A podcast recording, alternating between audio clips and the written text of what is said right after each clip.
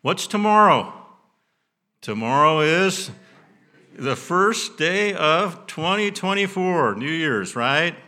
And uh, it's, it's a typ- typical time, the traditional time that we make New, New Year's resolutions. Uh, and you're thinking, oh, here it comes, another New Year's resolution sermon. No, I'm not going to I'm not going to talk about that.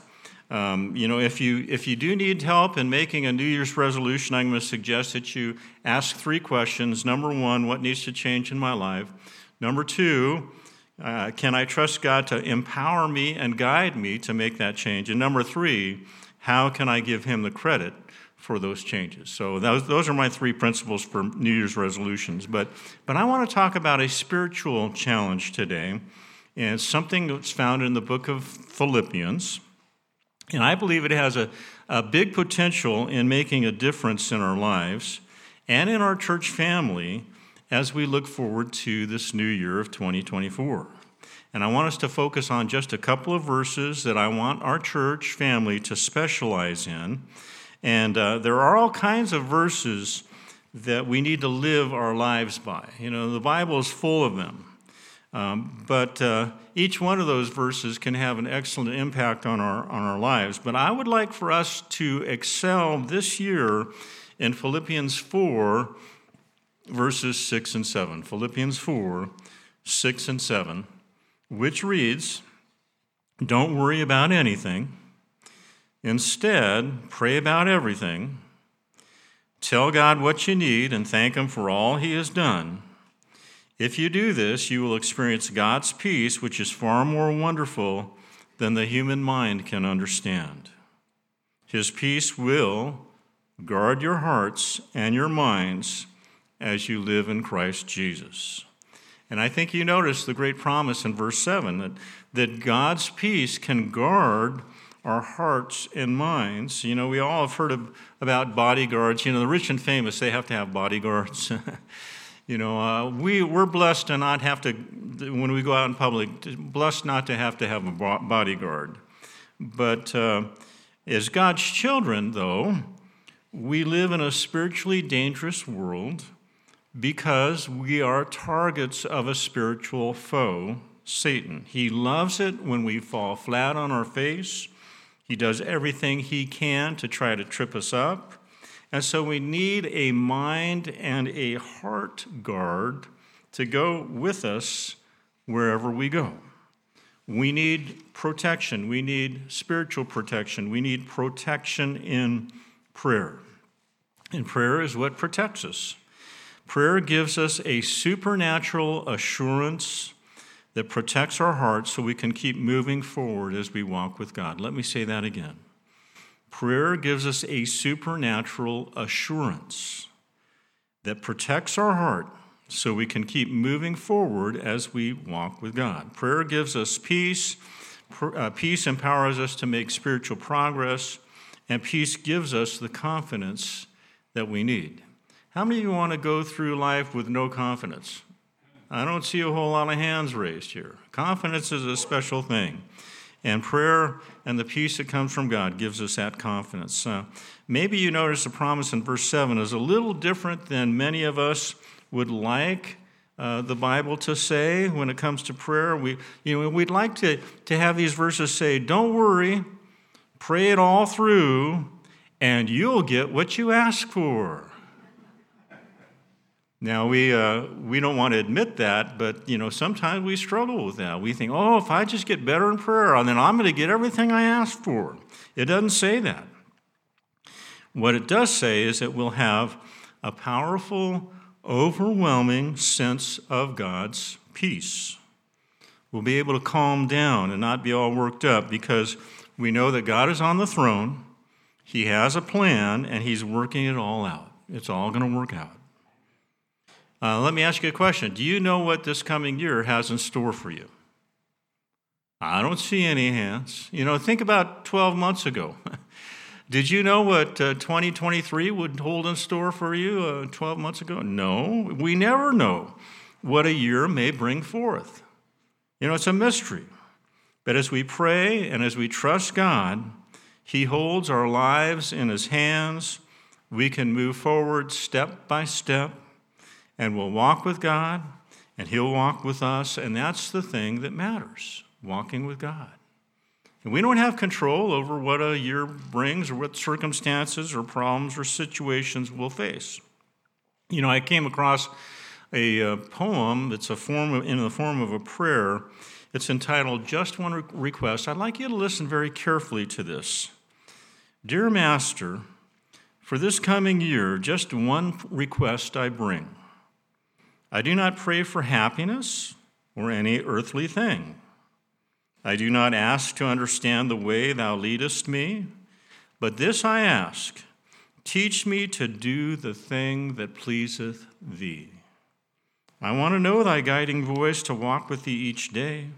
Dear Master, make me swift to hear and ready to obey. And thus the year I now begin, a happy year will be if I'm seeking just to do the thing that pleaseth thee. What's the thing we should pray about when it comes to this new year? That we'll please the Lord, we'll do the thing that pleases God. You know, it's uh, been well said that the, the peace of God is not the absence of trial, but it's a quiet confidence within. And uh, it, it, it's, it's a confidence that's, that's there regardless of the circumstances we face. And my hope for our church family this year is that we'll experience that peace together consistently this year. 1 Peter 5 7 tells us to cast all of our anxiety on Him. And it says, why? Why do we cast all of our anxiety on Him? Because He cares for us. God cares for us. He cares for us more than we can fully know. You know, I uh, read the story about J. Vernon McGee when he had cancer and he was about to go into the hospital for his medical treatment. And he was very anxious and he was very worried because he didn't know what the future outcome would be. That's what I like about J. Vernon McGee. You know, he's honest.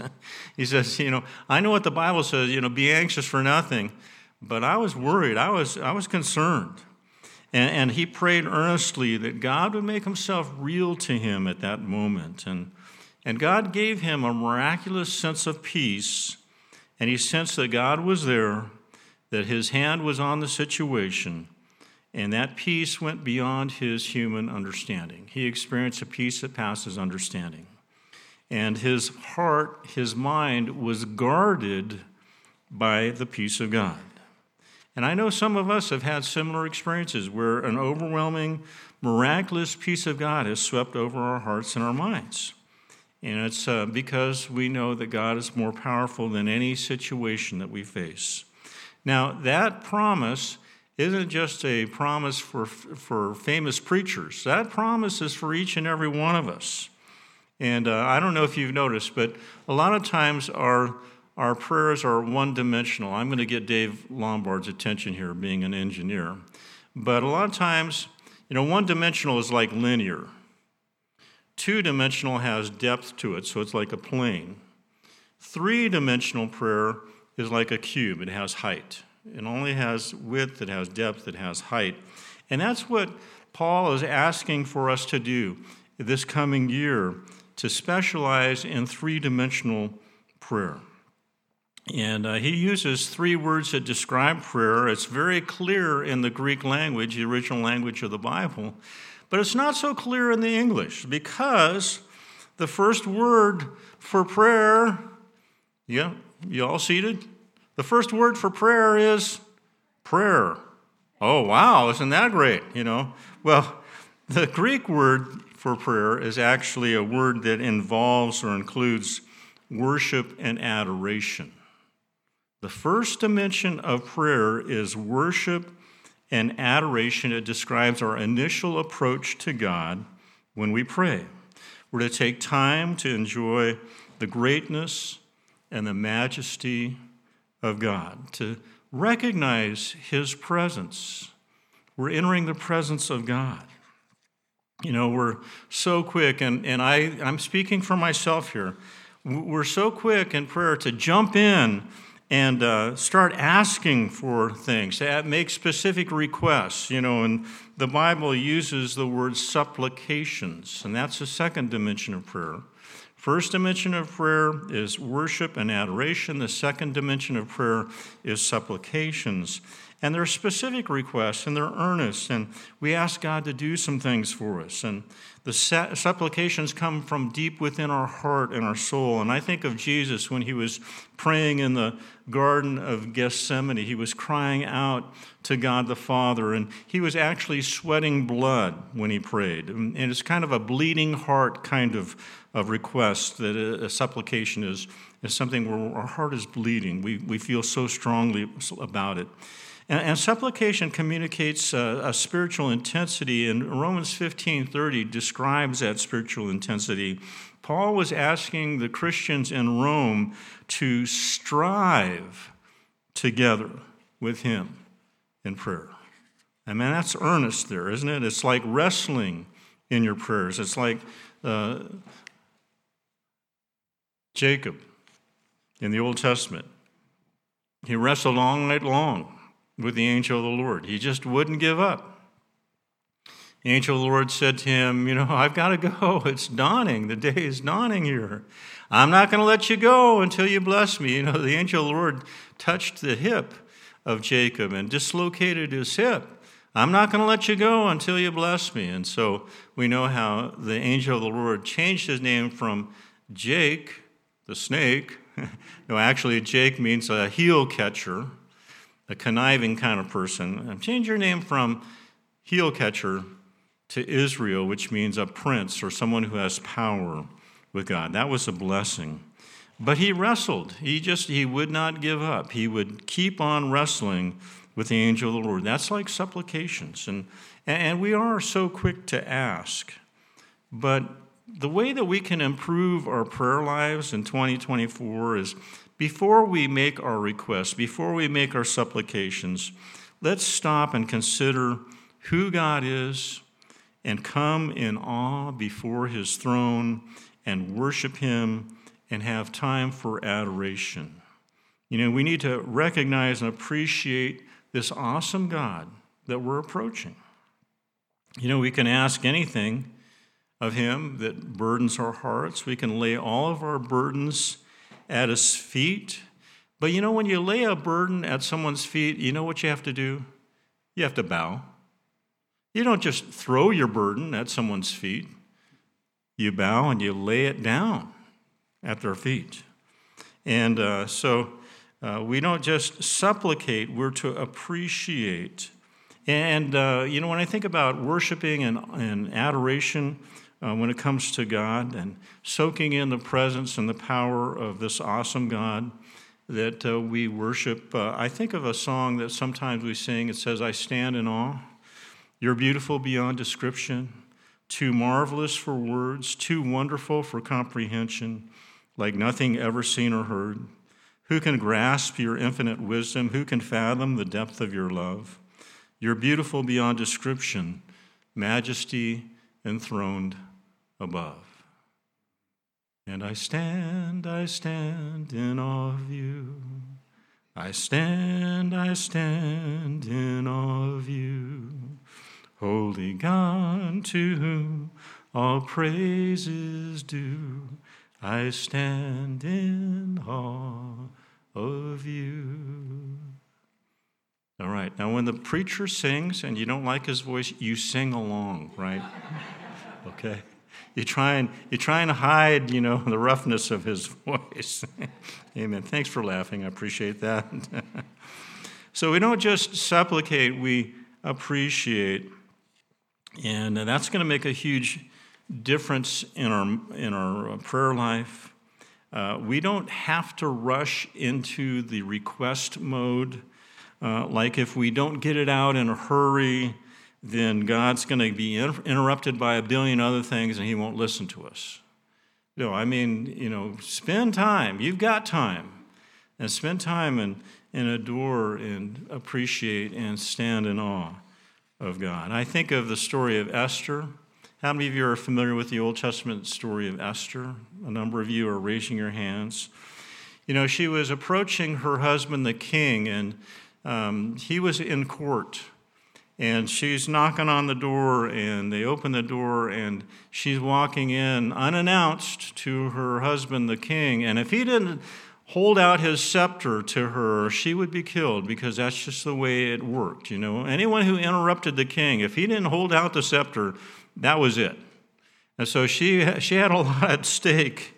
And uh, she was very concerned about that. And, and so she came forward and he said, Well, what do you want? Up to half of my kingdom I'll give to you. And uh, she said, Well, um, if it would please the king, I want you to come to this banquet that I've prepared for you and go ahead and bring Haman along with you. And so they came to this great banquet that was prepared for the king and Haman. And uh, while they're sitting there and eating, uh, the, the king says, Well, okay, up to half my kingdom, what would you want me to, what's your request? What do you want me to give you? And she said, Well, I just want you to come and do this again tomorrow. Okay. And she double honored her husband, the king, before she made the request. That's how important that adoration, that worship, that general word for prayer is. And, and when you think about the story of Esther, she had a lot to worry about because Haman hated the Jews. He didn't know that she was Jewish, but she, he had found a way to annihilate the whole Jewish race, which would also affect Esther. And uh, she, before she had come up with a plan of, of having these banquets and all that, she enlisted her uncle Mordecai and all of the Jews to pray for her. And when we read Philippians 4, 6, and 7, a lot of times we think it's like an individual sport. Oh, this is just something I do by myself. But there's no reason why we can't get everybody, the whole church family, our brothers and sisters in Christ, uh, uh, praying along with us. It's a team sport. And it's not, it, prayer is not just something done in isolation, it's something that's designed to bring us together. I don't know about you. Do you want to live your life in isolation? No. No. I want to live together as family. And uh, if you know the story of Esther, you know the miraculous ways that God worked and the way he solved the horrendous dilemma that the Jews were facing. It seemed like a huge deal from a human perspective. How can this thing be solved? You know, but to God, the solution was no big deal. All it took was to give the king one restless night of no sleep. And the aides of the king came in, tried to put him to sleep. You know, they got the governor, government records and started reading these boring government records, you know. Surely this will put him to sleep. But as they were reading, it mentioned that Mordecai had saved the king's life. He had revealed a plot to assassinate the king, and the king was still there and on the earth because of Mordecai. And the king said, What has been done to show honor to Mordecai? And they said, Nothing. Nothing's been done. And so the next day, Mordecai was honored in God's perfect timing. That was the beginning of the end of Haman's wicked plot to destroy the Jewish race. You know, in Philippians 4, um, some translations, like the New American Standard, use the word nothing. It says, worry about nothing. This might sound kind of strange, but all the things that we worry about, aren't they really nothing? No, no, no, Dave. No, if I worry, it's, it's about something big. Well, from God's perspective, what seemed big to us is really nothing. It's just a circumstance that calls us to draw near to God and put our faith and trust in Him. You see, no problem is too hard for God. In faith, we learn to say, God, I know this problem seems big to me, but I, I, I know you, and, and to you, this is like nothing at all. You know, a lady came to her minister, her pastor, and said, Should we only pray about the big problems? And he thought for just a second. He was a very wise man. And he said, My dear lady, what problem is big to God? There's no problem that we can lay at the Lord's feet that's really big to Him. He's got the solution. There's nothing too great for God's power, nothing is too small beyond His care. I like that. I didn't come up with that. That's a quote. Let me say it again. Nothing is too great for God's power, nothing is too small to be beyond His care. Now, the third dimension of prayer, we've had one dimension, we, we come in worship and adoration. The second dimension is supplication. We probably specialize in supplications. The third dimension is give thanks. Give thanks. And from some of the translations we read, we get the impression that that's something we do after we receive our request. But I'm told that in the Greek, that uh, the idea in that is as we're praying, as we're, we're making our requests, also give thanks at that time. You know, we think of the story of the 10 lepers that Jesus healed. And how many came back to give thanks to Jesus? Just one. And you kind of wonder do we only give thanks for 10% of our answered prayers? You know, I don't know about you, but the older I get, the more forgetful I'm becoming. I hate to admit it. and, uh, you know, that, that's true when it comes to thanking God for answered prayers. And if I will just, as I pray and make my request, thank God ahead of time for his answer, whatever that might be, then I can move that number from 10% up to maybe 100%, right? To give thanks. And uh, the Greek word tells us give thanks as we make our prayers. Don't wait to do it till later. If we should, we probably will forget. Because there's always stuff hitting us, there's always new stuff that's got our attention. And uh, let me ask you this if you were to thank God as you're making your request. Is it possible that God might give you the answer to your request of no? Could he possibly say no to your request? Yeah. Why is that true? Because God is omniscient. We're not omniscient. We don't always pray for the right things. But it doesn't matter. We can still give thanks because when God says no, it's still the best answer for us. It's still for our good. And God always does what's right for us, and so we can thank Him. And we may not understand why, we may never understand why in this life, but, but we will see, when, at least maybe later in this life we'll see the reason for it, but at least when we get to heaven, we'll know yes, it's a good thing God didn't give me the answer to my prayer.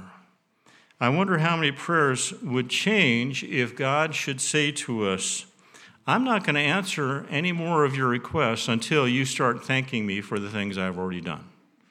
Now, that sounds pretty Norwegian, doesn't it? I don't picture God being that way. I could be that way sometimes. Maybe you can be that way sometimes. But you know, there was a Bible commentator that I read who said thankfulness for past blessings is a necessary condition of God accepting new petitions. I don't know if I buy that, but that's what he believed. And I think I understand where he's coming from. I don't think that's what this verse is saying. Now, in our reading schedule, in, Psalm 119, we read that towards the end of the year. I think we're reading, we read it this past year. In Psalm 119, verse 164, I think can give us a good challenge, a good application of how to apply this three dimensional prayer, uh, including worship and adoration, and including giving thanks to God. Psalm 119, 164 says, Seven times a day I praise you for your righteous laws, seven times a day. And maybe that would be a great way to apply Philippians 4, 6, and 7 to our lives. Maybe we can make it our goal this year to praise and thank the Lord seven times a day. Does that sound unreasonable? Is that too much? Is that something we can do? I think so. Well, Dave, how do you suggest we do that? Well, how many of you plan on waking up in the morning? You can thank God when you wake up in the morning. There's one. How many of you plan on going to bed at night, going to sleep at night? There's two. How many of you guys, you know, have, generally speaking, three meals a day breakfast, lunch, and dinner? Yeah, okay. So three plus two is five. All right. How, Dave, how are you going to come up with seven?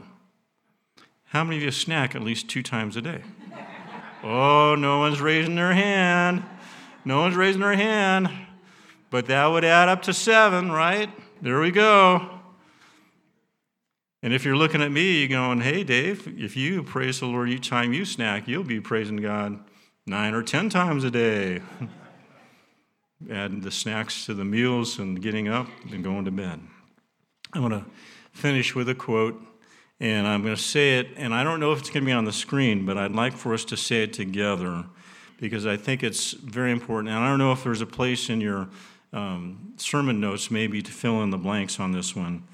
Christians are to be anxious in nothing, prayerful in everything, and thankful for anything.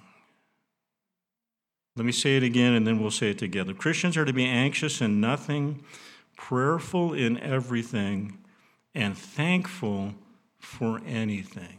Can we say that together? Christians are to be anxious in nothing, prayerful in everything, and thankful for anything.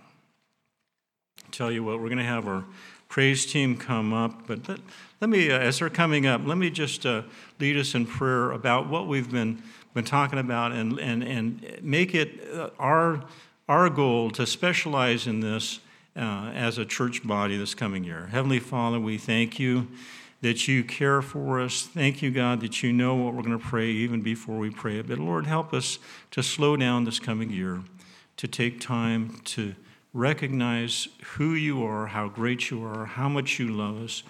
Uh, recognize your grace to bow and worship at your thro- throne. And Lord, we pray that you'd give us wisdom to make the right requests that would honor you. And Lord, we pray that we would be a more thankful people and that we would give thanks to you each time we pray. In Jesus' name. And all God's people said, Amen.